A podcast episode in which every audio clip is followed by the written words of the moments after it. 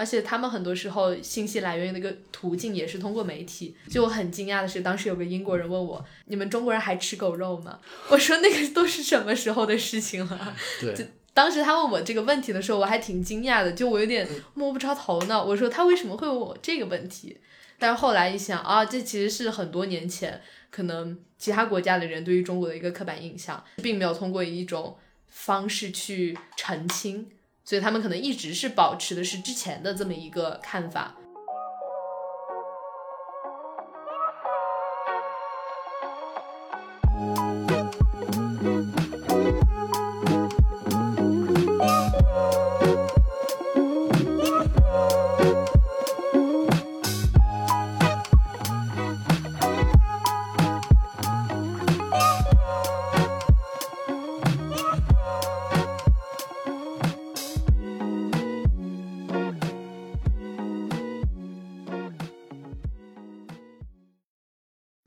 大家好，欢迎来到无限可能，我是 Rice Panda。这一期邀请到我的朋友呃小爽来跟我做一期播客，因为我们之前认识的时候他有提到他申请了美国的大学并且录取了，但是因为疫情的原因在国内相当于是留学了一年。对，然后我还蛮好奇这一类人的一个状态的，因为他们不能去美国，然后在国内上网课，可能也有时差的一些问题，跟学校老师沟通一些问题，会碰到很多的一个问题，包括自己可能呃有孤独感、归属感这样的一些问题，所以我还蛮好奇这一类的一个群体的一个一个情况，所以今天就想着跟你做了一期播客。好的、呃、先给大家简单介绍一下自己吧。嗯，大家好，我叫小爽，然后我现在是就读于美国的 Wesleyan University， 然后即将读大二，我的专业是社会学。但是其实在我大一的时候，我的专业是 communication， 也就是传播学，属于传媒的一个分支。然后至于我为什么从传媒转到了呃社会学的话，我觉得这也是我自己一个思想以及成长的这么一个过程。你最开始高中的时候又有考虑去出国留学，然后有很多学校可以选择，怎么选择想去美国或者是美国的大学读书啊？嗯，其实当时初中毕业的时候我并没有决定到底要不要去美国留学、嗯、只是说当时有在了解到嗯、呃，除了国内高考以外还可以去申请留学这么一个方向。然后所以那个时候当我自己还没有确定的时候，我就选择读的是国内的普高，因为我想的是如果说我去了国际部的话，那我就就当时还没有下定决心想要出国，然后所以当时就到了上高中。但是到了高中以后，我就慢慢的通过对于比如说呃美国留学，然后还包括一些像是对于我自己的这么一个探索，就我觉得可能我会更适合呃留学，而不是说参加国内的高考，所以最后就打算去申请的是美国大学。美国的学校。对。然后你之前有讲到你最开始选择的专业是传播学。对，然后后来改到了社会学，就你最开始怎么是选择的一个传播学这个专业啊、呃？其实是这样子的，我觉得是跟我当时高中高二的有一段经历有关系吧。就是我高二暑假的时候去印度待了三周，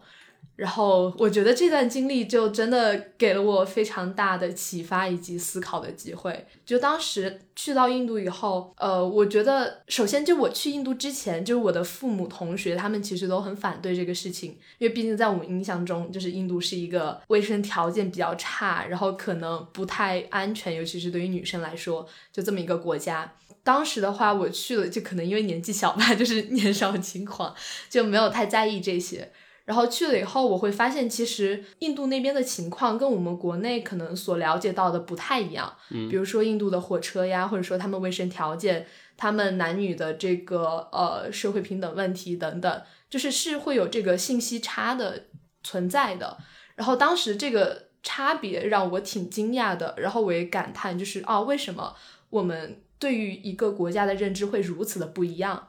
就我觉得这个是一件很值得思考的事情。然后同时我还觉得跟我当时的一个经历有关，就是我当时遇到了一群印度的女性，然后她们是类似于自发形成了这种呃类似于记者这么一个团队、嗯、但其实我觉得也不能叫团队吧，因为她们可能就只有四五个女性，然后她们的设备非常的简陋，就只用了一个手机和耳机这种，然后她们去追访的都是一些像是印度比较贫困边缘地区的一些村民他们的一个生活状况这一种。然后当时我就跟着他们走了有两三天的时间，跟他们一起工作。然后我当时就非常受震撼，因为我觉得对于这些村民来说，他们一辈子都没有离开过自己住的地方，但是现在有这么一个渠道，他们可以通过媒体的方式来让更多的人知道他们的存在，他们的生活情况是怎么样的。所以我觉得媒体是个非常好的方式，可以让更多的人了解到这些边缘群体。所以这也是我为什么当初选择了呃传播学这么一个专业的。你当时去印度的一个契机是什么，或是你在那边具体做什么事情啊？嗯，其实也是一个类似于呃社会调研或者说是呃暑期项目有点像，嗯，因为它是 U W C 组, 组织的，所以说我们当时就是有很多不同国家的同学都去那边更加了解印度的一个基本的情况，大概是这样的。那你去印度之前你对印度有一些什么印象，然后去了之后可能会有一些改变？比如说大家一提到印度可能就是脏乱差，然后火车可能都是什么，就是那个车顶都是人，对，然后那个牛在街上到处闲逛，然后有很多这种印象，但是大部分的印象都是不是特别好的。我不知道你去印度之前有没有这种印象？呃，我是会有一点点，因为包括周围的朋友呀，他们都会说就是可能卫生条件不太好，然后那边又很危险，然后可能对于女生也不太友好。但我去过以后，我个人的感觉的话就是呃，还是得分区域吧。就我最开始去的是一些农村地方，就可能那边卫生条件这些确实会差一点，嗯，然后后来我们有去到城市，然后去到一些其他的地方，我感觉其实还还行，就是没有大家所说的那么的夸张，可能就是报道的只是一部分的内容，嗯，但是另外一部分可能就是比较正常，或者说是这一部分它就被掩盖掉了，嗯，就大家就可能不会太关心这一部分，所以更就会更加放大那一部分，呃，稍微差一点的，或者说是比较有特点的这么一部分的内容。我觉得很多做媒体的，我不知道是不是一种趋势，就是说你可能要报道比较极端的一些新闻，如果是你客观去报道的话，这种文章就其实没有什么流量，会影响他们的一个经济的一个状况嘛。像比如说我我也去过印度，我环球旅行的时候去印度，我其实有一个目的，就是说大家对印度的印象好像都是那样的，嗯，但是我知道可能它有其他的一些方面不是那样的，所以我就去了印度。然后去了印度之后，确实有像新闻中有些新闻呢去讲到垃圾，就真的是那条街两边的路边都是垃圾，旁边就是住的人，然后野狗牛什么的那些动物他们就在那个垃圾堆里面到处去翻东西吃。我真的是经历过这种，但其实你就像你说的，像你要分地区，像大城市很多地方其实还是没有问题的。所以新闻或者说我们从网络上了解的，真的它就是只是事实的一部分。我觉得有的时候可能呃，人们更想去看到那些自己自己想要看到的东西，类似于印证自己心中的这么一个呃看法观点这种，然后可能有一些部分是被选择性的忽略掉了，但可能选择性忽略掉的那一部分反而是它整件事情的这么一个全貌这种。所以这就是人跟人之间可能会产生隔阂或者代沟之类的， 就, 就有关系吧。比如说我可能是觉得周围的印象，或是我对印印度这个国家不太友好，那其实我找到的信息或我关注的点可能就是关于印度的不好的东西，然后更加印证了我之前的观点不好，这个猜想， 对, 对，然后你后面就对印度的印象就是只是这一方面，而不是从其他方面去考虑。比如说有没有考虑过为什么印度它的科技做呃 computer science 这一方面的人那么多，他们那个那方面实力就是还是有它的一个独到之处的，对，但他们可能不太会愿意去了解，还不如直接去看那种满街脏乱差，然后火车就是可以扒人的那种，嗯，对，对，然后这种新闻来的更直接，更爽一点，对，就是好像是大脑的一种多巴胺的一个愉悦的分分分泌嘛，他会觉得他看到的是支持他的一个观点，对，所以就是你刚刚说的是很重要的一个事情，就是我们都愿意去选择我们所想看到的一个那一方面。那从印度回来之后，可能就会给你埋下一颗种子，你想去做。就是关于新闻呀传媒方面的这么一个工作，对，然后并且选了这个专业。那后面怎么是放弃，或者叫暂时没有去做传播学这个专业的一个学习，换到了社会学？嗯，其实是我当时读大一的时候，呃，我们就上了很多的课程，就是关于传播学的一些课程，但是后来我发现可能在课堂上老师更加强调的是方法论，就是他会教你怎么告诉你怎么样去发表一篇演讲，然后怎么样去谈判，怎么样沟通，去面试这些。我个人觉得这些东西是很重要，并且他也是作为一个新闻人或者说媒体人他必须要具备的一些技能，但是我觉得这不符合我在大学本科阶段对于自己的一个要求。就我觉得这些技能是你无论什么时候想要去获得你都可以有机会去学到的，但是在本科的这个阶段我更希望自己获得的是一种思考问题的能力及方式，我觉得这个才是培养学生的一个关键所在。就这也是我当时为什么要留学的这么一个初心，就我觉得这种博雅教育就是对于学生思维的这么一个全面性的培养，他的批判性思考，他的反思，他看待问题的角度，然后包括这种包容性等等，我觉得都是我非常在意的一个方面。当时我觉得如果说我的专业就是去学这些很技术性的东西的话，那我其实可以后面再学。我当时想更多的是了解的可能是会一些比较偏理论的方向，比如说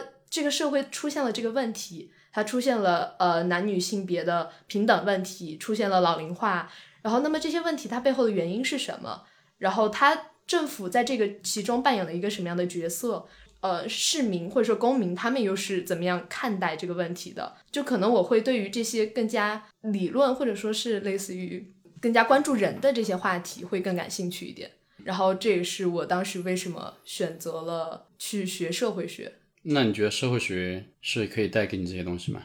我觉得它是会让我去在我感兴趣的话题上面有更多的机会去探索的。就比如说我之前对于性别平等这个问题很感兴趣，然后我当时也上了很多社会学的课，然后我觉得它提供了非常多不一样的思考方式呀，然后还包括一些语境。我们当时也对比了不同国家的呃女性的地位，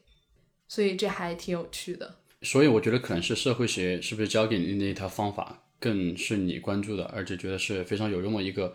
底层逻辑，而不是具体说哎，教我去怎么做什么演讲，做 P P T， 怎么跟人面试，就太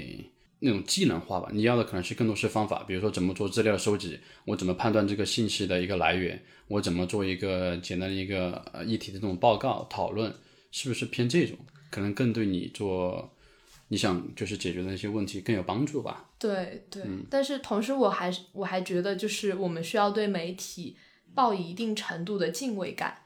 就是我觉得媒体是可操纵的，但是当我们没有了解到这个事情这个问题本身它的这么一个原因或者说是它的根源所在，我们随意的去使用媒体这么一个方式去滥用它，那其实是一个很不负责任的行为、嗯、所以我就想在去使用它之前能够更好的尽我所能的去了解到呃一个议题或者说是一类人群他们的一种生活状态呀，他们的这种经历这些。那你学社会学这个专业的这个过程当中，你觉得有获得你想之前想要获得的那一部分吗？就是底层的方法论之类的。我现在也是还在一个学习的过程中、嗯、因为我才读完大一，就我现在才转到社会学，所以我相当于现在也是在一个探索的阶段。但是我觉得很棒的一点就是社会学它给我提供了非常多的方式去跟人打交道，比如说我们就会强调要去做很多的类似于公民服务呀，然后以及一些社会调研这些方面的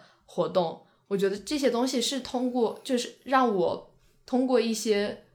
跟人具体的交流以及对谈，然后将一些可能之前没有想到的问题让他们真正的发生在了实际上面。然后你申请了美国大学并且被录取了，但是因为疫情的原因没有能够去到美国，对，然后在国内学习了一年相当于是在国内留学了一年。那当时是完全是不能去美国嘛，因为疫情的影响。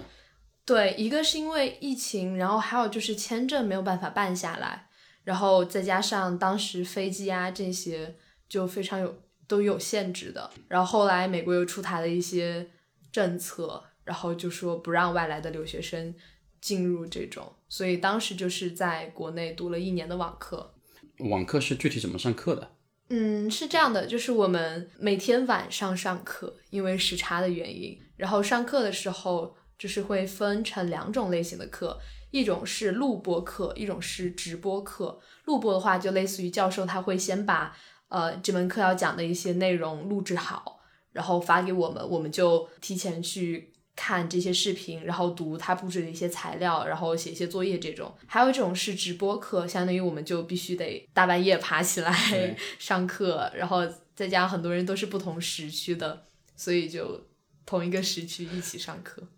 哦，是同一个时区的一起上课。呃呃，是这样，就是他可能在选课的时候也会大概分一下，嗯、就是比如说哪些是在亚洲，然后哪些是在欧洲、美洲这样子的。然后这样子的话，他可能会在排班的时候稍微考虑一下这个问题、啊、以及时间的问题。你上网课的时候大概是晚上几点？我的话会好一点点，我可能就是我当时凌晨一点过上过课，然后凌晨三点过也有上过课。就凌晨三点开始上课。凌晨三点上课是一种什么感觉？哇，那真的很绝望，就是大家说早安的时候我说晚安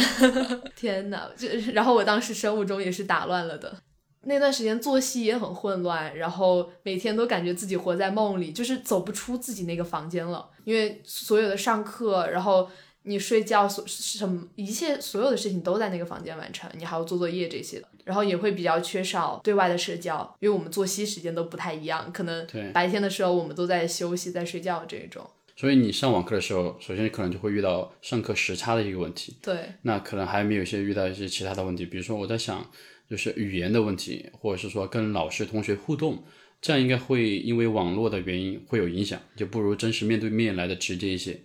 有遇到这种问题吗？还挺大的，我觉得这个问题。就比如说我有问题怎么跟老师去沟通，怎么跟小组同学去做讨论，去做作业。呃，我们当时是上课的时候，老师会专门留一段时间，然后来问同学，就你们还没有什么问题。然后除此之外的话，还有 office hour， 但是因为 office hour 就是不像线下那么方便，比如说老师的 office hour 他可以一直在自己的办公室里面，然后有事大家就去找他就行了。但是如果说是网课的形式的话，老师不可能就一直在只就是在 Zoom 里面等着我们，他自己也有别的事情要忙、嗯、所以一般都是如果说我们真的有问题的话，就会给老师发一封邮件，要么直接问他，要么就是约一个时间，就大家来一次 Zoom meeting 然后问一下问题、嗯、但还有一个问题也很严重，就是发邮件的问题。比如说因为时差的原因，我们发一封邮件，那边收到是白天，但我们这边已经是晚上了，所以他们白天回复我们的时候，我们可能要凌晨才能收到，然后等我们看到那封邮件的时候已经是我们这边的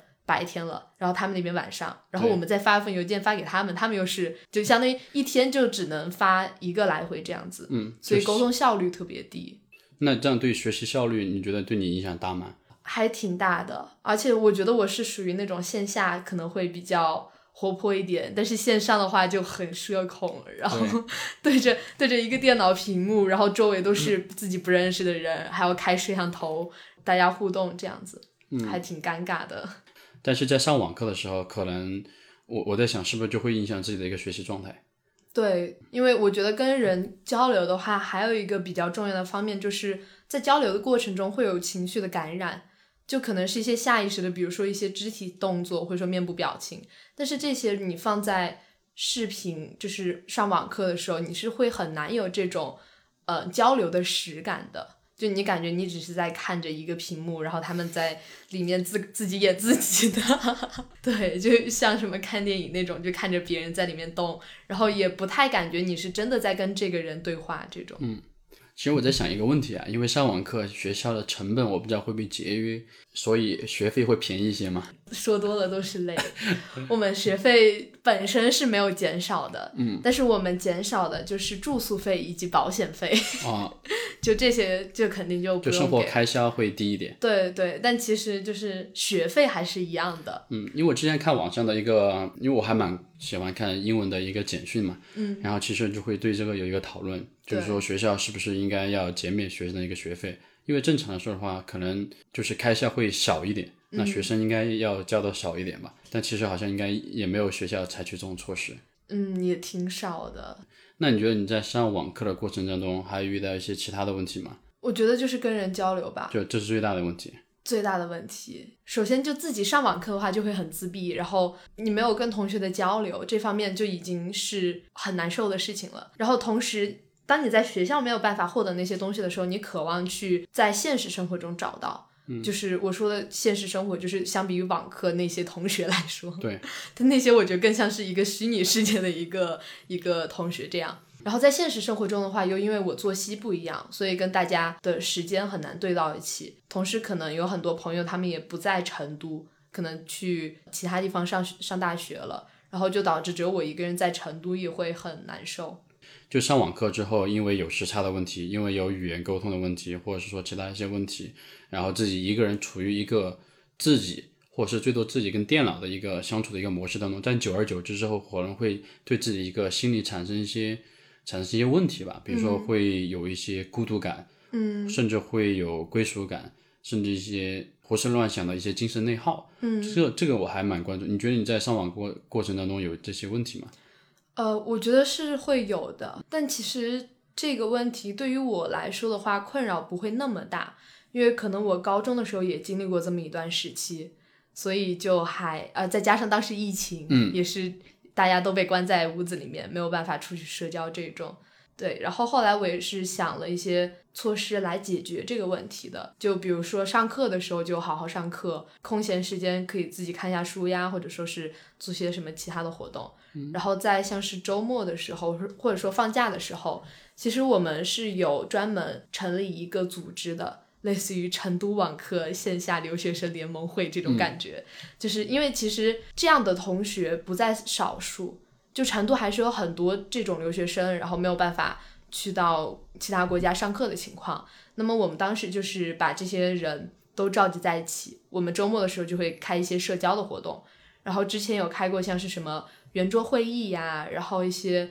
当时在酒吧里面还有开过一个 speak out 的活动，后来也有去什么万圣节的时候有开过派对，狼人杀、剧本杀这些也挺多的，嗯，所以就是还是人还是需要有这样一定机会去社交，这样才能感觉自己是活着的，是跟这个世界有联系的。我觉得人是一个社交性的一个动物，它是需要跟外界是有一定的一个联系，有一定的一个真实的一个社交的。我自己其实也有这个经历，因为我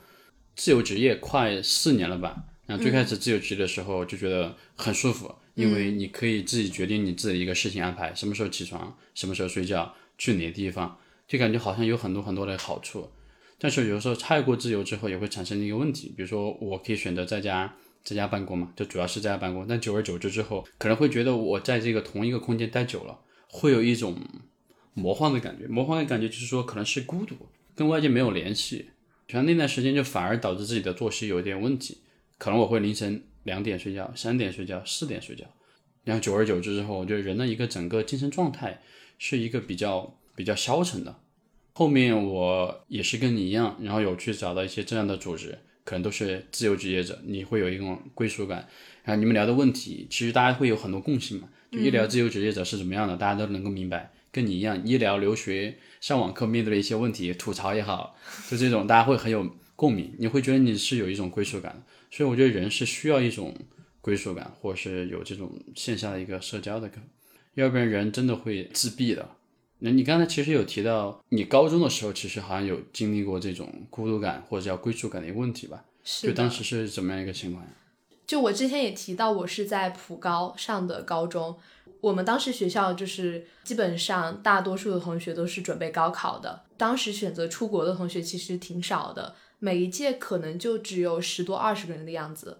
并且我高一的时候这种感觉是最明显的，因为高一的时候就是大家一个是还没有决定到底要不要出国，第二个就是即使自己准备了要出国，可能也因为找不到群体或者说是周围同学没有人要出国而没有办法知道比如说这个年级有哪些人出国，就大家高一的时候基本上都是处于一个封闭状态，呃、信息不通。对对对，其实还有一个问题就是如果说我们在普高的话，如果过早的说了自己要出国的话，可能会有一些同学或者老师会对你有一些别样的看法，毕竟你是那个不一样的人，嗯，也会觉得可能会影响一些大家学习的氛围啊状态这一种，所以就会有这些顾虑。因为你是在普高上学，但是你自己是有留学的一个打算，嗯，然后大家可能也知道，学生知道，老师知道，我在想对你跟他们之间的关系会有一种影响吗？比如说我举个例子，比如说我是你的同学，可能关系还不错，但后面其实我知道你要出国留学，但我其实还是要走国内学习这条路，可能我在想你可能也不需要像我这样就是那么辛苦的学习，嗯，所以我渐渐会跟你梳理这种关系，我觉得是会有一点吧，但是我觉得我的同学他们都还挺包容，或也不是包容，就是挺开放的对这个问题、嗯、就他们也并没有觉得这是一件不一样的事情，因为可能每个人的选择不一样，我们在这个时候做出的选择不一样，但是不代表这个人就怎么样，就大家只是选择不同而已。而且交流的时候也会有很多很有意思的事情，比如说我分享啊，我们申请会多么多么的难受，然后压力多么大，然后跟不同国籍的人，然后跟那些 native speaker 他们去竞争英语啊，然后考试这些，然后他们也会来跟我们吐槽他们的压力有多么大，然后每天什么考各种各样乱七八糟的考试这种。嗯，不同的选择以及不同的经历会让大家在交流以及聊天的过程中会有不同的想法的，当你身边有一个跟你不一样经历的人，其实是一件很有趣的事情，就是有差异反而你可以有更多的事情去分享跟交流。 对, 对并且相当于是提供了另外一种视角去看待这个事情、嗯、那你后面去读大学叫上网课吧，上网课过程中其实我在想应该其实还有很多很多其他的一些问题要面临去解决的，比如说有没有语言的问题，有老师上课最开始可能不适应，包括你们去写 paper 的时候有自己的就是说写作能力可能要专门去培训的，嗯，有语言的问题吗？困扰我觉得还是还是有的，口音是个非常没有办法翻越的大山。我当时有一门课，那个老师是印度老师，就算是我之前在印度待过一段时间，对，但是当我这么久再次听到了印度口音以后，我还是觉得非常的不适应，而且很崩溃的是那个老师他讲的内容又很难，他是一个教那个、嗯、也是一个教性别平等的一个老师，然后他会讲的是国际的环境之下，就各个国家之间他们的性别平等就是他们的情况是怎么样的，然后我当时上那门课的时候本身就是对于我来说是有一点点难的，因为它是一个三百的课，然后我作为一个大一生，就周围的同学他们可能都是大二大三甚至大四的同学，就很少有大一的同学，然后那门课的话我当时听课就会有一点点困难，因为口音很重、嗯、再加上本身这门课的内容就很难，所以当时还挺难受的那段时间。我觉得口音的问题的话就只有多去听，然后多去跟老师交流，这个东西是你必须自己习惯的，你可以跟老师说啊，你能不能比如说咱们聊天的时候稍微放慢一点点语速，可能会有一点点听不懂这种，然后老师稍微放慢一点后就慢慢的去适应他的一些口音，然后我觉得这样会好很多，主动的去跟老师多交流多聊天，然后多问问题这些，并且我觉得他们也会很关心每一个学生的状态，也很能理解。然后你刚才说就是其实老师也特别理解你们这种状态，可能也会更加对你们更有耐心以及更好的帮助你们。嗯，上网课的话还有一个原因就是可能会因为网速这些原因，然后导致我们上课的时候有的时候听不清楚老师在说什么，或者说是可能老师放一个视频但那个视频卡成了 P P T， 就这种情况都还挺常见的，但是我觉得只要多去跟老师交流，然后发邮件说明一下这些情况，就老师能够理解的、嗯、然后就还是需要自己主动的去寻求一些解决问题的方法。你觉得上网课过程当中还有遇到一些其他的问题吗？我觉得还有就是跟同学的之间交流互动的问题吧，因为可能就虽然说我们会因为呃老师布置的一些作业而有交流，但是更多的好像就只是去交流这个作业本身了。嗯，交流完以后大家也不会再有其他的话题聊了。如果我们线下的话，可能比如说啊，大家一起约个午饭，然后边吃饭边聊一聊，然后聊着聊着可能就会聊天，然后说一些家长里短的这些事儿。但在上网课的时候，大家可能就会很追求效率。就是只去聊这种呃学习或者说是学业相关的事情，然后那些废话就会说的比较少一点、嗯、当我们不去说这些关于自己生活呀经历呀这些话的时候，我们的之间的情感或者说是我们之间的距离也会变得很远，因为好像我们之间就只是单纯的合作关系，对，就不是朋友、嗯、不是同学这种。嗯，你们上网课是所有的国际学生都是这样的吗？嗯，是这样子的，就是它是分学校，比如说有的学校可能它比较大，所以它会在中国有一些 go local 的项目、嗯、比如说纽约大学他们就可以去上海纽约大学。上次 Jennifer 有提到他就是去纽约大学上海上课了，是，所以这是我们非常羡慕纽约大学的一点、啊、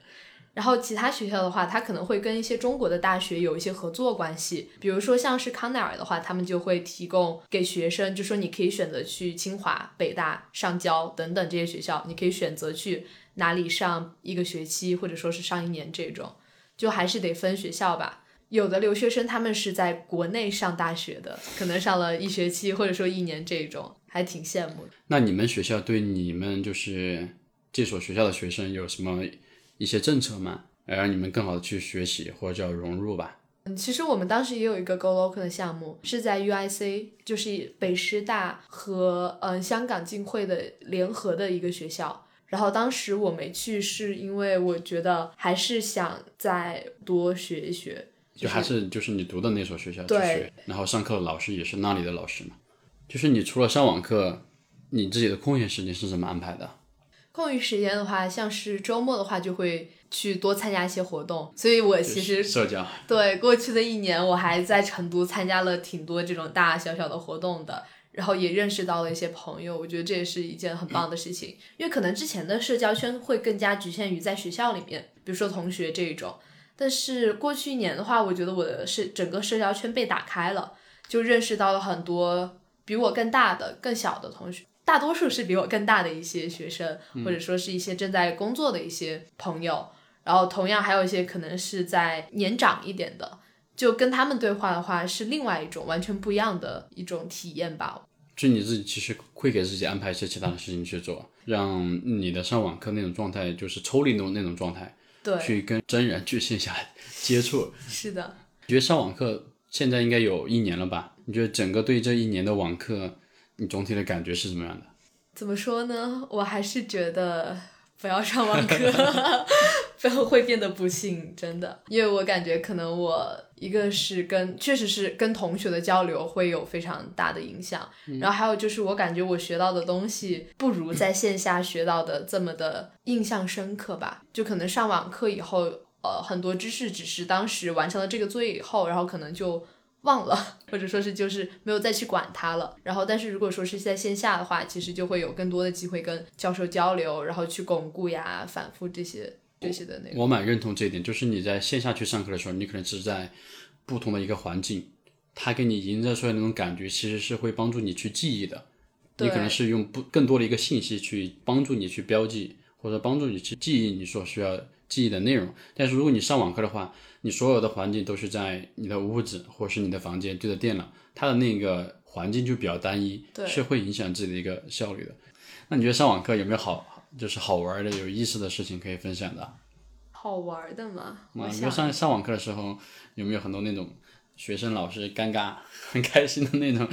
就是因为网课、哦、我想起来了，但这件事情很尴尬。比如说有的时候大家可能忘记关摄像头或者忘记关那个话筒，这是件非常尴尬的事情。比如说有的时候可能我妈不太清楚我在上网课，她就进来了，我当时可能忘记关那个话筒了，我就用中文给我妈说，妈我现在上课你们先出去，然后当时全场都安静了就是所有的老师同学都在心想，这个同学他在说什么，怎么听不懂，他的画面里面怎么又出现了一个人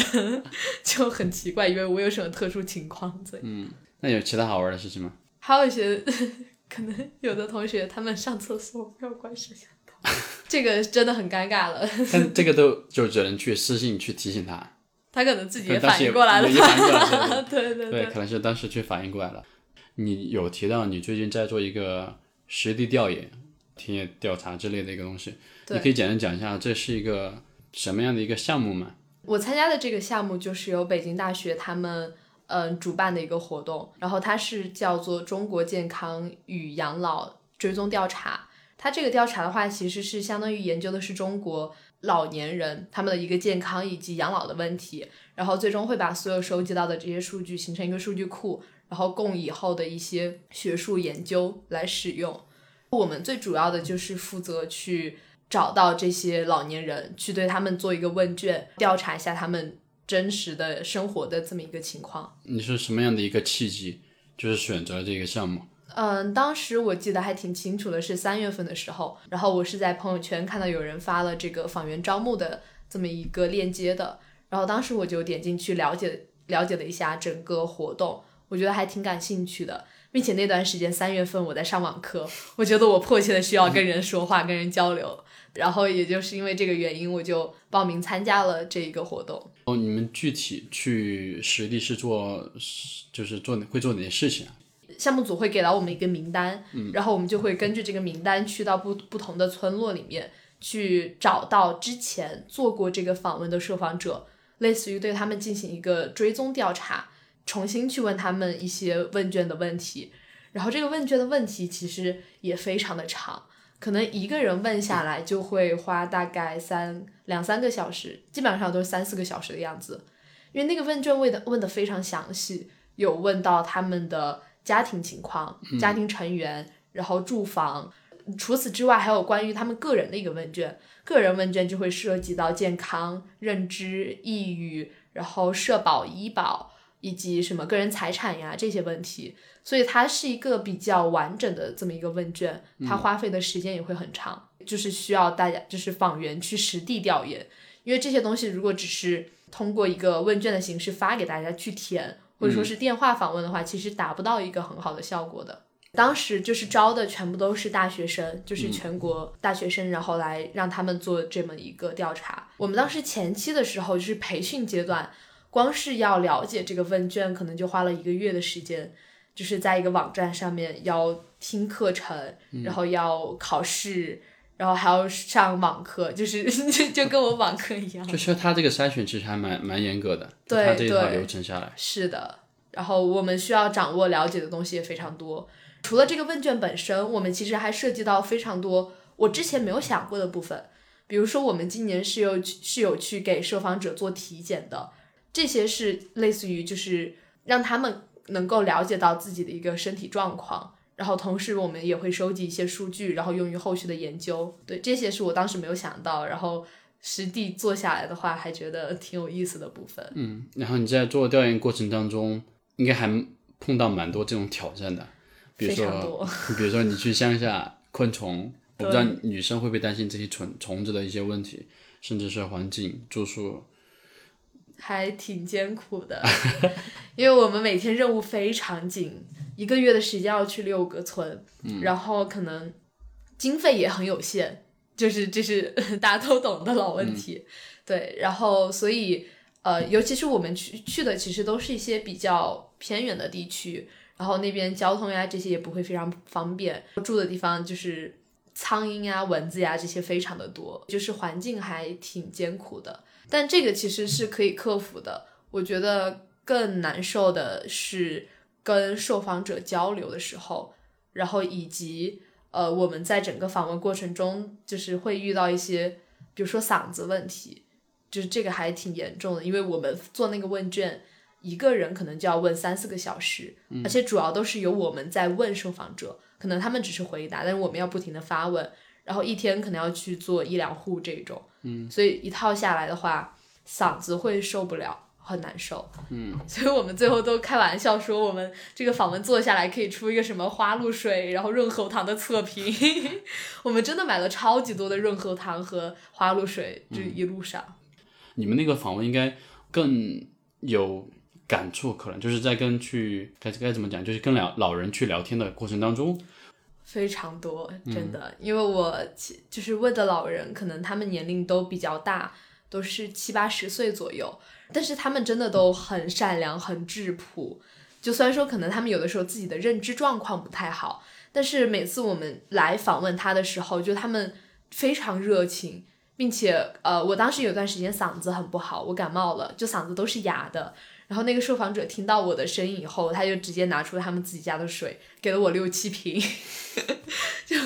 给我喝，这种就真的超级好。然后还有一些受访者就是给我切他们的西瓜吃，嗯，然后还给过我很多牛奶呀花生啊这些。然后有的时候可能因为中午我们地方确实比较偏远，中午就没有办法吃饭，就他们会邀请我们跟他们一起吃饭，而且就看得出来他们真的很用心的在准备那些饭菜，就还挺感动的。然后我包括我们离开的时候他们也一直对我们说感谢感谢这些，就但其实我觉得是我们该感谢他们愿意提供这些数据来做后续的研究这些，但他们一直在对我们说感谢，就还挺感动的。他而且他们真的很热情很质朴，因为我在想如果是让我去做这两三个小时的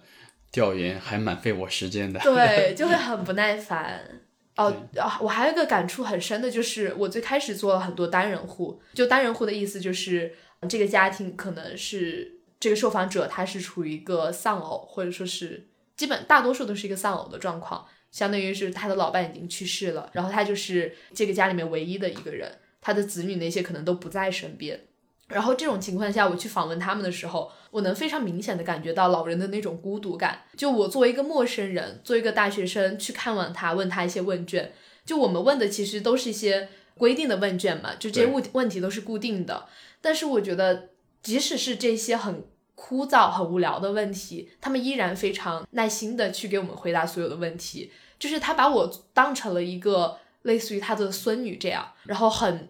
热情的去跟我聊天，然后很乐意分享他自己的生活。我在想这个方面是不是因为他们可能孤独太久了，子女不在身边，然后来造成他们能够很轻易的对一个陌生人敞开心扉。我让他想起了他的孙女啊这一些的，就这个我还挺感动的。嗯，但是同时也就我们当时有一个问卷模块会涉及到就是您的子女多久来看望你一次，然后住在哪里这样。就我感觉大多数的老人其实他们的子女都是在外打工，嗯，然后一年可能就回来个一两次这种，然后老人的生活也挺孤独的。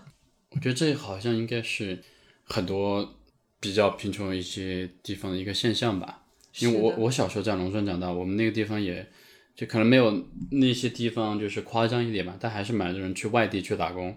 一年可能就回来一次，是过年的时候，甚至有时候因为过年要去节约钱，因为你不用去买机票，不用去买火车票，不用去回来，然后可能要过两三年七年才回来一次，然后就会造成很多留守儿童跟留守老人的一个现象，然后所以就是挺挺麻烦的一件事情的。我们那个问卷就会涉及到问老年人，比如说你们日常会干一些什么事情，还有没有在工作这一些。反正我了解到的话，大多数老年人他们都不太会有工作，最多可能就是去种下地呀这些。他们最大的娱乐休闲方式就是去打牌打麻将、嗯、还有就是上街去赶集这些嘛。但除此之外他们就没有其他的活动了。我当时就设想了一下，如果说是我在他们这样一个环境中生存，我每天就是吃饭，然后种地，然后打牌赶集，就我的生活是很单调很无聊的。然后可能我的子女也不在身边，配偶也去世了，就我在想他们是怎么样一天又一天的度过去的，就是是什么支撑着他们。就我觉得如果是我的话，我可能会受不了。我光是 我, 我也会受不了。对，我光是网课那段时间我就觉得啊不行了，我要出去见人，我要出去活动社交。就如果是我的话，我在想可能会有很多消极的想法吧。我觉得很、嗯、很难的这种生活，嗯，就是很枯燥很单调，你只能做这几件事情，是件很难受的一个事情。有问过他们吗？就是满不满意现在的一个状态？我们问过，这个是我们问卷的一个问题。对。然后其实大多数人，我觉得他们真的很善良，因为他们都说非常满意。嗯、我们问到关于一些政策问题的时候，他们都说非常感谢国家、感谢政府、感谢社区、感谢这些嗯村委会呀这些。就因为国家可能一些政策，然后让他们不再有了太多的金钱或者说是物质上的这么一个担忧，所以我觉得能吃好能吃饱对于他们来说已经是一件很满足的事情了，所以他们就其实要求的也不高。我记得我当时去找不同的受访者的时候，就我找到他们的时候，他们都是比如说坐在家里面发呆的一个状况，就我当时看着还有一点点心疼，所以我也是就是尽我所能在跟他们访问的时候能够多关心关心他们，然后多跟他们子女比如说打电话，然后了解一下情况呀这种。你觉得这段经历当中最大的收获是什么？因为在我看来，如果是我之前也做过类似的事情吧，我觉得说来这些事情吧都是跟人有关系的，跟那些人产生的一个链接，就在那个时候产生那种链接，我觉得本身其实是一件挺美好的一个事情的，也是我觉得比较印象深刻跟真实的一个事情。我当时就是因为那个问卷它包含的问题以及跨度都非常大，嗯，我就感觉我其实通过了这张问问卷非常粗略的窥探到了他们的人生他们的经历这种。就有的时候就我作为一个旁观者作为一个访员我都会觉得很无力，这是他们的故事，我只是经过他们的故事，就作为一个过客，我可能只有这一段时间这几个小时能够跟他有这个交集，跟他多聊聊天啊，了解一下他们的情况，就是会有一种非常强烈的 无, 无力感，就好像哦，我发现了老人可能有这个问题，但是我好像帮不上他，或者说是这个问题普遍存在，但是我们并没有什么方法可以去帮他解决，就这个是一个很无力的事情。我我之前也有这种感觉吧，甚至我觉得很多时候就挺挺想哭的那种，就感动吧，或者是感动，或者是说觉得好像自己也做不了什么事情，就是有很多这种状态吧。但是我觉得你本身跟他们就是相处两三个小时，对他们来说其实也是一件就挺好的事情吧，可以有人陪着他们，对，就那一段时间应该也是他们蛮开心的一段时间吧。对，就是就是太孤独了，想找人去聊天。你们我觉得应该也是蛮就真诚蛮热心的跟他们去聊天，这可能也是一件很有意义的事情，我觉得、嗯、对, 对包括我们每次去嗯，找他们见面的时候，他们都说啊，又来了，就今年又来了。然后他们每次就会说啊，你今年又来了，就是因为之前每一年都会来看他们，所以其实对他们是知道我们的，并且他们对于每一次的见面都是充满了期待的。可能对于我们来说，这是只是我们的一个任务，我们需要去完成这个访护他的一个调研工作。嗯，但是对于他们来说，可能就是多了一个能够和他们一起说话的人。尽管我们只是聊可能两三个小时三四个小时，但是有人跟他们说话，有人交流，有人愿意听他们说话，就对于他们来说已经是一件很幸福很满足的事情了。我对于这种人跟人之间的这种关系啊，就是或者是聊天的这种产生，哪怕就是那两三个小时， 我, 我觉得我就蛮蛮开心的。我是很喜欢跟人聊天的这种人，因为我觉得跟不同的人去聊天，在那个的过程当中，我觉得是一种真实的，你看的是不一样的东西。比如说我们从新闻当中，从书上看到的，你看的都是数据，或者是对这个人的一个描述，它就是感觉是一个什么东西，就是一个文字跟数据，或者叫图片嘛。但是你真正的去线下跟一个人去聊天的时候，你会发现那种愉悦感，或者是那种珍惜也好，那种情绪也好，我觉得是非常丰富的。所以我特别喜欢跟人去闲聊，我就很喜欢跟人去闲聊。比如说我之前去环球旅行的时候，其中最感兴趣的也是最喜欢的就是跟不同人去闲聊。对，哪怕是我之前比如说去美国的时候，就走在那个洛杉矶的路上嘛，跟一个扫地的黑人大哥就在那聊二三十分钟，啥事也没干、嗯、聊完之后、嗯、就大家各自安好就走了，就很开心。所以我就很享受那种状态，就是我好像觉得跟不同人产生的那种链接了，就不用在乎我是哪个国家的，然后我更能够明白，就是就大家真的就是人而已，你有共同的一个情感，喜怒哀乐也好，对吧，然后友善也好，微笑也好，你会发现都都挺类似的。所以我特别喜欢跟人闲聊跟聊天。对，我我不知道你是不是 这, 这种我也是我, 我觉得很享受这种状态，哪怕他就是反应会慢一点，或者我觉得反而他就是一其中的一部分。包括之前我觉得为什么我要去印度这种去体验，我觉得脏乱差他就是他是他的一部分，我觉得我我就去体验就挺好的一件事情。这一段过程中，你觉得你最大的收获是什么？其实我觉得我还没有去系统性的去思考过这个问题、嗯、但是我觉得就是这段时光肯定会对你将来可能某一点会有帮助。我觉得就是跟人聊天的这个过程，就这个群体我觉得产生了一个链接，可能对做以后选研究方向或是你本身关注的一个议题，我觉得可能会有会有帮助吧。对、嗯、而且我自己一个很深的一个感触就是我们在书本上看到的那些故事，看到的那些数据，嗯，其实它背后都是一个个活生生的人，他们都有自己的经历，他们都是有血有肉的人，就他们不再是那个冰冷的数据了、嗯、而是一个我们真实的可以触碰到的，可以聊天的、嗯、可以对话的这么一个人。我觉得这这是实地调研最大的魅力所在，它能把那些看似冰冷的东西让他们鲜活化。我觉得这个事情可能跟你刚才有分享你去印度，我觉得是同样的感受，就是你去印度之前你有很多刻板印象，就 stereotype， 但去了之后你跟当地人去交流沟通之后，有可能就会改变你一点点对那边的一个印象。我之前在旅行中有太多这种故事了，比如说我之前去埃及的时候也是一样的，我本身对历史地理然后社会议题就很感兴趣，然后每次跟当地人聊天之后，我觉得好像我才能够接近真实的那个国家，真实的那个人群更近一点点。就你永远无法了解到事实的一个全貌，就事实你它是一个球体，但是我们投射去可能就是那个球体的一个点或者一个面而已，你看不到事实的一个全貌、嗯、但是我觉得我去跟真实的人去聊天，我会就会越来越接近。比如说我当时在埃及的时候，我可以我有遇到一对夫妻，跟他们一起去旅行，然后跟他们一起去做很多一个事情，比如说晚上一起吃饭啊，在篝火旁边就会聊很多很多的问题，比如说呃，在那种穆斯林国家男女的一个问题，女性的一个权益的一个问题，然后他们会我问我中国的一个情况，我会跟他们交流中国的一个情况。那个时候我就会觉得那种场景就是你很久之后你会回想，就会觉得挺有意思的。不像之前只是对埃及的印象就是哦，有金字塔，有博物馆，然后交通很拥挤，是沙漠，就那些东西我觉得是非常片面，非常数据化。你只有跟真实的人聊了之后，我觉得你能更能感受到那个国家，更能感受到那个人群。对，而且我觉得其实聊天你不仅仅是言语上的聊天，你有的时候是一种类似于非语言表达这种方式、嗯、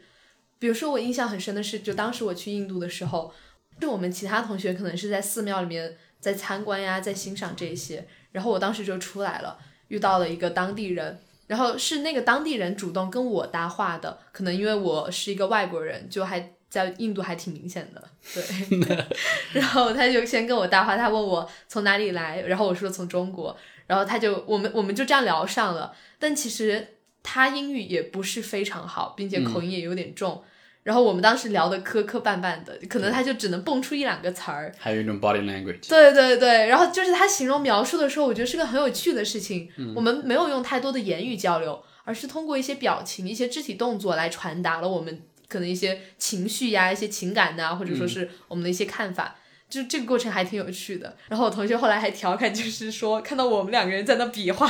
跳来跳去的，不知道我们在聊什么，但是看上去就很快乐的样子。我特别喜欢跟人聊天、嗯、我觉得聊天过程中那种情绪的一个感染是特别特别的就重要吧。不一定要说是你们会同一种语言，哪怕是语言不通，我觉得也是挺有意思的事情。比如说我之前去一个国家叫突尼斯，嗯，就大家一想到突尼斯的印象就是很穷，然后是战乱嘛。但是我我我也没有任何计划，我旅行当中不做任何计划。比如说我到突尼斯的时候，它的首都的时候，我才开始用手机说，哎，我今天晚上住哪儿？就我一到那个国家，我说我今天晚上住哪儿，然后没有任何的一个旅行的计划，就是计划的安排吧。然后我在旅行当中就是最重要的就是跟不同人去聊天，我觉得这个过程特别有趣。比如说当时我就联系到一家 Airbnb， 嗯，然后他是就当地人嘛，是一对夫妇、嗯、然后我去了他们家之后，我才会发现我们的语言不通，因为他们不说英语，然后我也不会说阿拉伯语，但其实他们会法语，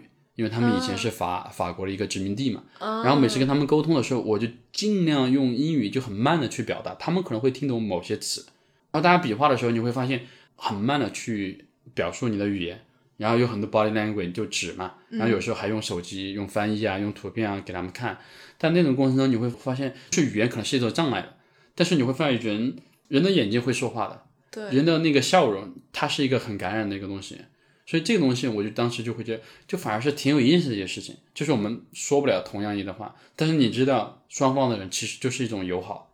所以我觉得因为这样一个小小的事情，可能我我对突尼斯这个国家就会多一些好感。而且我觉得其实有的时候语言并不能成为两个人靠近的这么一个隔阂，就大家可以用通过很多其他的一些 non-verbal 的形式去沟通去交流。我每次出去的时候我都是想到我其实不只是我这个个体，我还代表的是中国这个群体，你知道，出去其实你会注意自己的一个言行举止的。对。然后包括他们对中国有很多那种也也有 stereotype， 那我会跟他们讲，这就是让交流发生的，可能人和人之间就走得更近了，他可能彼此之间就会产生更少的一个隔阂吧，然后大家可能会关系会更好一点，印象会更好一点。然后当时他们对中国就会有很多印象，嗯，然后我会跟他们耐心去解释，就同样的一个事情，特别特别的有意思嘛。比如说每次他们拿语言这件事情来说说事吧，然后我本来是人比较外向，喜欢跟人聊天，然后英语还行吧，然后每次聊天的时候他们就说，哇，你是不是在国外留过学？第二件事情是你为什么这么就是健谈、啊、因为很多的中国人他们在那边可能就是比较内向，对，比较内向一点，自己是一个 solo traveler 的话，可能就自己做自己的事情，也不跟别人去交流。然后我就是跟别人去交流，我会跟他们解释说，你只是看到那一部分中国人，有很多中国人跟我一样是健谈的，英语一样比我更好的，你所见到的可能只是一个叫上一辈的那一代、嗯、现在比我小一点的，我说英语比我好的太多了，现在初中生高中生，就是我会跟他们讲，而且这个也是确实是事实。我觉得因为我这样去跟他们讲，他们可能也会就是对中国有一些不一样的看法，而不只是他们之前所认为的、啊、中国人就是比较木讷的，不怎么去讲话，然后英语也不行。然后可能只是好像比较有钱，到处买买买，但其实不是。我觉得这就是要去跟他们交流跟沟通。是的，对，而且他们很多时候信息来源的一个途径也是通过媒体。就我很惊讶的是，当时有个英国人问我，你们中国人还吃狗肉吗？我说那个都是什么时候的事情了。对，当时他问我这个问题的时候，我还挺惊讶的，就我有点摸不着头脑。我说他为什么会问我这个问题？但是后来一想啊，这其实是很多年前可能其他国家的人对于中国的一个刻板印象，并没有通过一种方式去澄清，所以他们可能一直是保持的是之前的这么一个看法。所以我觉得其实很多中国人就应该更多的去表达自己的一个观点，去给他们分享。在墨西哥旅行的时候、呃、不是在墨西哥，是在莫斯科的时候旅行、嗯、然后有一个旅行者就问我，我为什么要喝热水这件事情在他们看来就是特别奇怪。然后当时其实有、嗯、有两个阿根廷的，然后有一个巴西的，可能还有一些其他国家的，然后有我，我是中国的，也有一个韩国哥们儿。我跟韩国哥们儿就是我们会喝热水，就他们对于我就是说是不能理解的，甚至他说你可以把你的热水给我尝一尝吗？是不是味道不一样？就有点戏谑的那种感觉吧。嗯，你你只有跟他们去解释，可能是我们中国传统会印象认为喝热水其实对身体会更好一点，对，然后会补充一点什么营养，我们会这样去觉得，但他对他们来说是一件很奇怪的事情，对，因为他们从来就是喝冷水。对，而且必须得还得可能冰冻的。是的，对，是的，还得是冰冻的。这就是挺有意思的一件事情吧，跟人不同人去交流沟通，然后让大家的隔阂减少。这样反过来，我觉得好像又回到你，我们之前有分享过，你说你是学传播学的，然后传播学可能跟这个其实是有一定的关系的，因为传播学，我我我所理解传播学可能就做新闻、做媒体行业这种东西，是你其实通过了媒体比较单一。你没有办法去还原一个真实的一个场景，真实的场景它可能是有气味的，有声音的，有人的一个肢体语言，也有表情的，你没有办法去还原的过程中，可能那个字、那个图片、那个视频，它只是一个片面的。只有你真正的走到那个国家，走到那个人群，跟他们去交流，跟他们去沟通，你才会发现你可能对这个群体、对这个国家有更多的一个了解吧，可能跟你之前新闻听到的就就不一样。我觉得都挺正常的嘛，我们对很多国家有这种刻板印象，别的国家对我们其实也有这种刻板印象、嗯、那我觉得要做的就是其实多去传播，多去跟人聊天，多去跟人沟通，让他们知道其实你之前了解的可能不一定是真实的，或者说是不是完全的。但同样的，对我们来说也是一样的，我们对其他国家可能也要少一些偏见，多一些了解吧。对，我觉得这是一个相互的过程。而且我觉得其实有刻板印象并不见得是一件不好的事情，嗯，就说不定这是一个打开就是聊天话题的一个契机。 对, 对，而且有的时候可能这种认知上的一种震惊反而会就是那你更有印象。对，是的是的，比如说那个狗肉的问题我真的记了很久哎，我觉得这其实就像你说是好事情，因为你有这种刻板印象，其实你也是有这种好奇心想去探究这个刻板印象是不是真的。对，然后你可能就由此去发问，发问之后其实就产生一个交流了。对，而且本身我觉得刻板印象其实是有一定的道理的。为什么刻板印象有一定的道理呢？是因为刻板印象其实它也是来自于一个真实的数据，但那种真实数据它是经过高度抽象化的，它不能描述就是每一个个体的情况，它只能说是大部分人或者某种程度上是这样的，但你真正的时候具体到一个单独的个体情况可能就是非常非常大的。比如说我之前也可能在播客里面有分享过，我对德克萨斯州的一个印象就可能是每个人都有枪，然后大家开着那种很大的一个福特的皮卡，嗯，然后好像汽油很便宜啊、呃，农场很多，有很多那个 rednecks， 可能大部分人都会支持那个什么 Donald Trump， 他是一个刻板印象或者说有事实依据，我觉得没有问题。但我去到那个地方之后，我有一个朋友他带我去的是一个教堂，像那个教堂他们是允许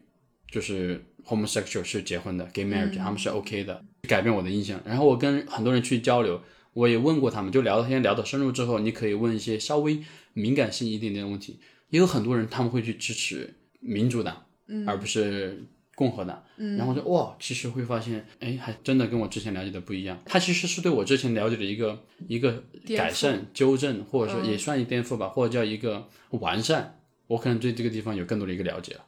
就是挺有意思的一件事情。然后我觉得比如说你有刻板印象的时候，当别人提出了一个完全你觉得很荒谬的一个点的时候，我觉得这也是个契机、嗯、就是他像是去 challenge 你一些已经固有的一些东西了。因为我们所有人的认知三观都是由我们的环境我们我们的就是经历呀、啊，或者说是整个大环境所导致的、嗯、对，当你去到一个完全跟你生活的环境不一样的地方的时候，你会开始去反思你之前的一些认知它是不是就是真的是正确的、嗯、然后为什么会形成这么一个观点，而不是说他所说的那一种观点。就这样一种自我挑战以及反思的过程，就类似于批判性思考的这个过程，我觉得是固有印象它能够意外意外的意外之喜，对对对，它可以意外的给我们带来的一个东西。对，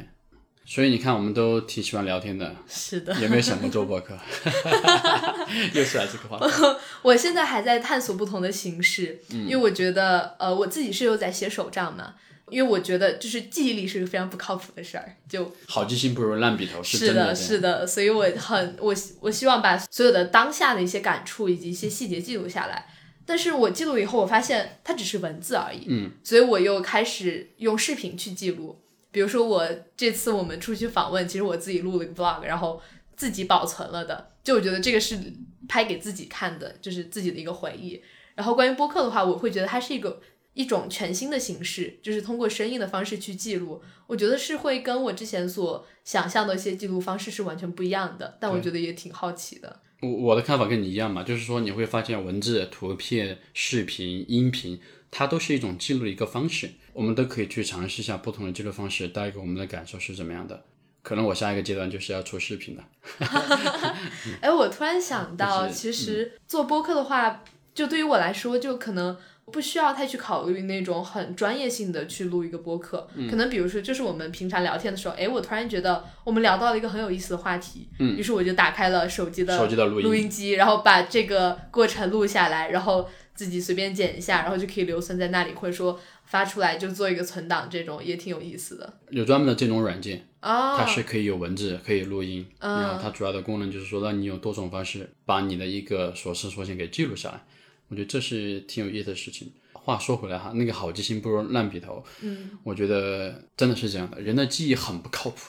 很多细节会遗忘，你只是可能总体有个大概的一个感觉，你只有通过记录，通过创作，我觉得是对抗遗忘的一种方式吧。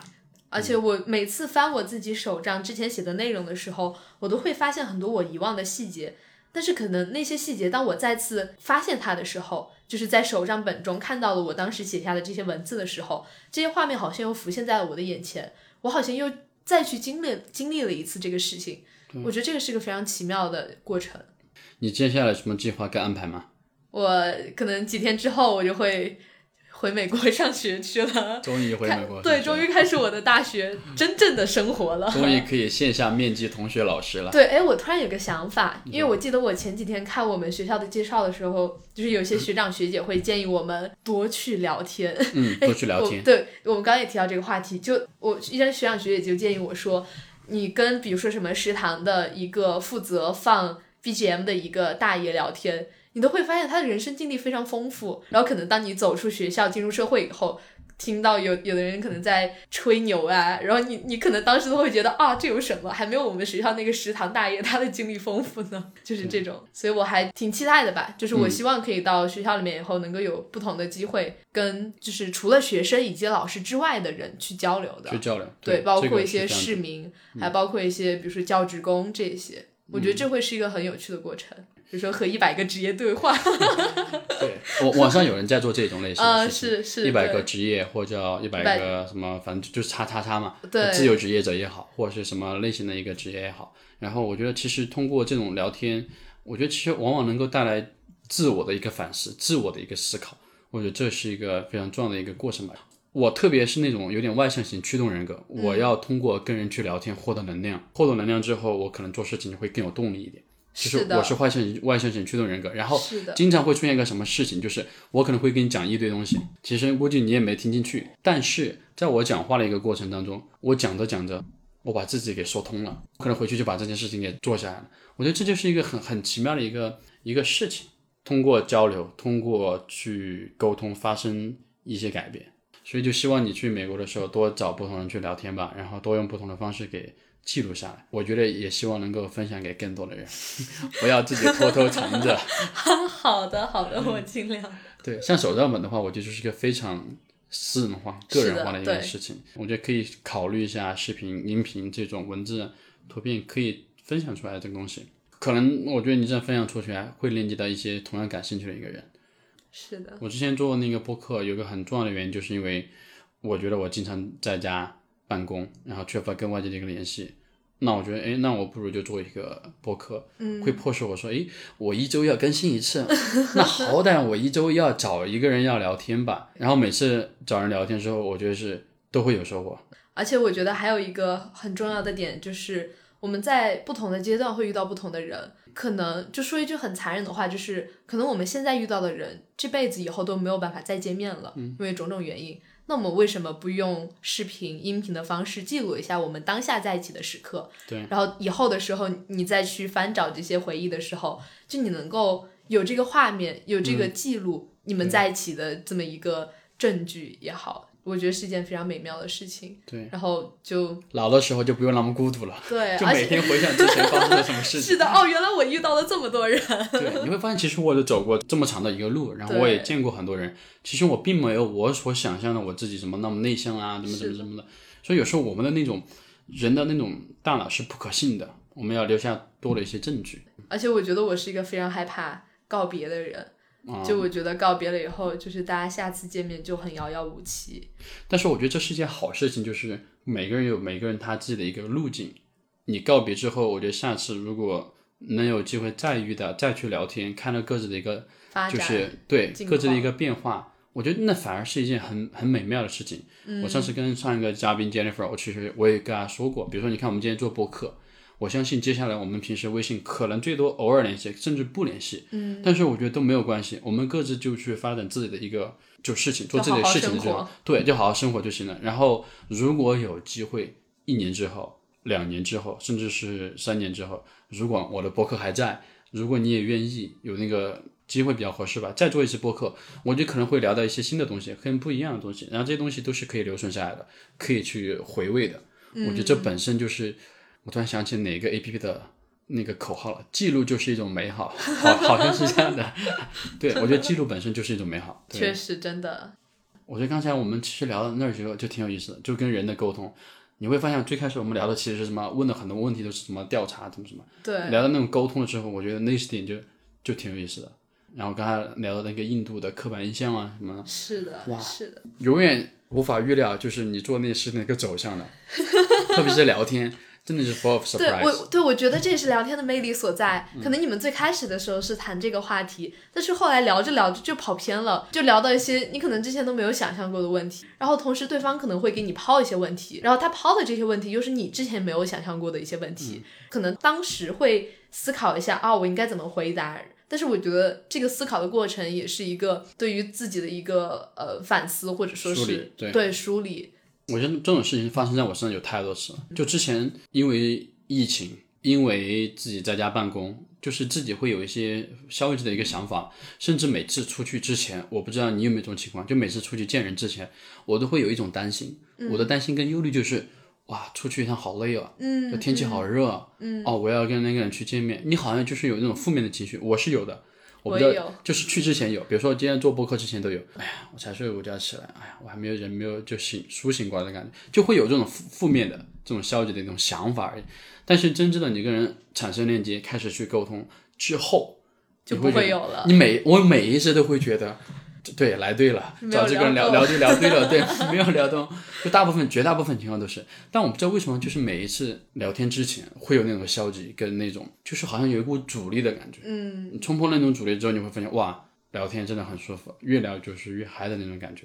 所以我觉得聊天真的就是有太多这种意外惊喜不确定性，你永远不知道你的走向是什么样的这个东西，对嗯，而且我如果说放在以前，就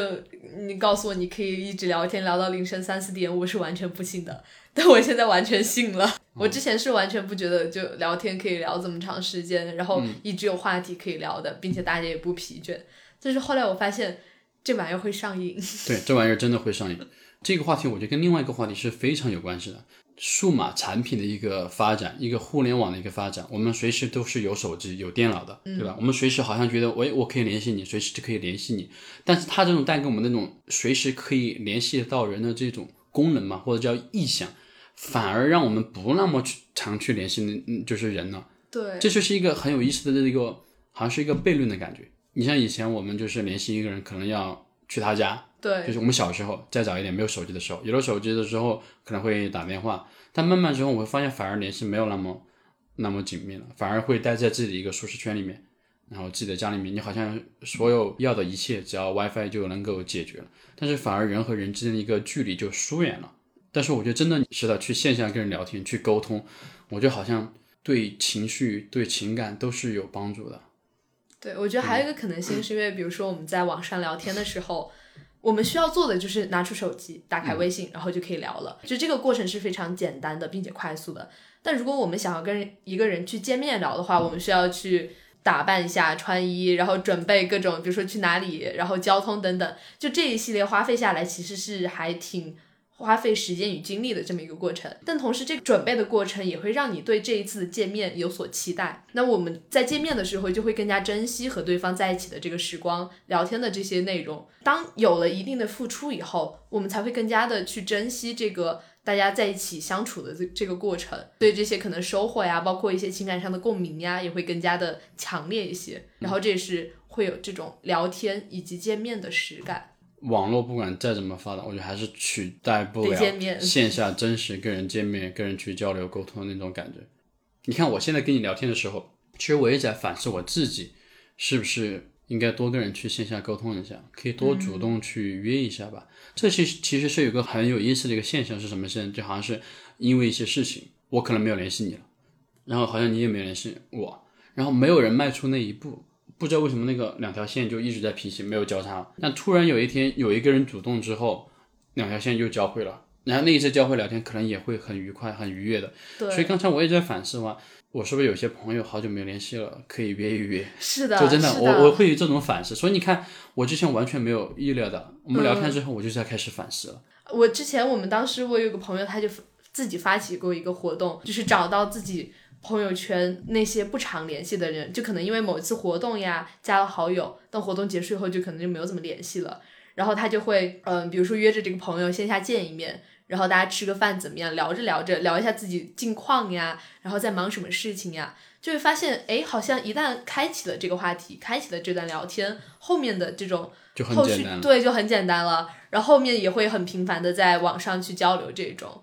那些你不敢你觉得可能找人家聊天是会打扰到人家，或者说你们不熟、嗯、但如果你真的迈出那一步去尝试一下，找他聊一下找他聊一下天，或者说约个饭，你会发现哇，原来跟我想象的不太一样，好像他也其实还挺期待跟我见面的。所以你看这个就是我们看你刚才说分享这个事情跟我们之前聊的那个事情是一样的。我们从新闻当中，我们从呃，一些媒体当中对一个国家对一个人群的一个了解，然后你去了之后你会发现不一样，然后跟我们这是一样的。比如说我们之前因为认识的可能大家也没有怎么去交流，然后就加了微信好友，加了微信好友之后那也只是数据，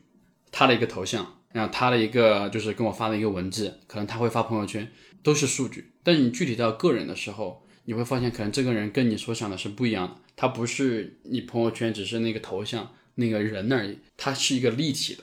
他有很多其他的事情可以跟你分享，可能你们会产生更多的一个交集，对，然后会改变你的一个印象的。在聊天的过程中我会发现人可能真的就是一个社交性动物，他是需要被倾听需要被关注，但聊天的时候我觉得其实就是一个被关注被倾听的一个时刻，对吧？我在说的时候你可能就在听，你在说的时候我就在听，它是一个相互的一个过程。我觉得这个是很重要的吧，需要被倾听需要被认可。然后另外一个事情就是我觉得好像本身聊天它其实就是一个疗愈的过程，它是一个输出的过程，你把你心里面所有的事情不好的事情也好，其实通过聊天我觉得是可以有改善的。比如说你在家里面憋了很久，其实你通过聊天是可以把那种压力也好那种负面情绪也好其实可以带走一部分的、嗯、然后人和人之间我觉得是有那种能量的一个传递的。哇，今天我们聊到这儿我觉得这是意外之喜然后我就会开始思考，我其实之前本来就是一个想跟人聊天喜欢跟人聊天并且是一个外向性驱动人格，但是因为疫情因为做自由职业者好像就缺乏这个聊天的一个机会了。虽然说我也在做播客，有这种链接，但是我觉得好像链接不够哎，所以我接下来可能会哎想一想，是不是这个月列几个人，下一个下一个月列几个人去拜访去联系，然后大家一起吃吃饭闲闲聊聊聊天，就是一个挺好的一个事情。而且我现在越来越珍视就是一对一的这种聊天，因为我觉得每一次去参加活动或者是那种所谓的聚会吧，就人一多。对我的感觉就是也挺好的，一次能见到很多人嘛，但是我觉得那种聊天好像都不是够太深入，然后大家聊天的时候就是没有一个规则，因为也没办法，大家就七嘴八舌的去提问去回答，你可能有时候会说一些很多跟主题无关的事情。我觉得一对一聊天是我现在比较喜欢一种方式，你聊天的话题是比较聚焦的，我说话你就听着，你说话我就听着，然后也比较专注，然后内容的深度会更更深层一点吧，比平时。所以其实我觉得在活动中的时候可能大家聊天的话会很容易被打断，然后可能就到了一个新的话题、嗯、或者说是因为一些活动的进程可能不得不中断这个话题，但是再去开启这个话题的话可能就会忘掉它，或者说是不太容易再去开启了。然后我之前的话我其实就还倾向于比如说找某个我感兴趣的人就说啊你现在有没有空，我们要不聊一段时间怎么样。对，所以我还是会跟大家一对一的去聊天，然后珍惜这样的机会的。每次聊天的时候也是真的熟都收不住，会聊很多。做每一件事情可能都会前期有一些阻力，但是如果一旦我们跨过那个阻力，给自己多一点就是 open minded 或者 open 嘛，就是自己的心更打开一点，跟人去交流去接触，我就会发现有很多很多意外之喜，叫 serendipity， 就永远就是没有办法预料 到, 到的。对，所以我觉得这本身就是一件很有意思很美好的一个事情。我们今天播客差不多就到这儿吧，就蛮希望下次也不知道什么时候或者什么机会，但我觉得就是我觉得是有一个期待，或者说有一个我那种期待不会是那种好像是一个 expectation， 好像如果我没有做到就会失望，我觉得不会了、嗯、我就会觉得有一个那种念想，如果以后再做一次播客，然后聊聊你的一些收获你的一个成长，我觉得这是一件很美好的一个事情。嗯嗯，我觉得有的时候可能不需要有那种期待，对，也不需要有，就直接就去面对它，然后接受它给你的所有的意外之喜，或者说是一些意料不到的一些状况、嗯，就这些都是很美好的东西，就享受就好了。OK， 给大家说拜拜吧。好的。我们今天本来是想聊网课，我对这个群体关注，但是我会发现聊着聊着。聊到我觉得更有意思的一个事情。是的，就是人与人之间的沟通。就是、对，人与人之间的一个沟通，这个更重要。所以我觉得如果是。有听众朋友们在听，我觉得也有这个契机吧，去反思一下自己是不是应该去多跟一些很久没有见面的朋友去约一下，去聊一下，多主动去社交，可能在聊天的过程当中稍微心打开一点点，有很多意外之喜。对，可能就稍微约一个晚饭呀、啊、这种时间都能改变很多事情，然后就主动一点吧。如果你不主动的话，你会觉得哎，好像我周六周末有时间，你一直这么想，你就会觉得永远好像也没有做这个事情，跟我刚才举的那个例子一样的手机电话，你会觉得哎，好像我随时联系可以联系，但其实就是这种幻想反而让你没有联系。 对, 对，所以我觉得你现在想做的话，听到的这一周都可以列一个单子，可以先跟一些朋友联系起来。那就这样吧，给大家说拜拜吧。好的，拜拜拜拜拜拜。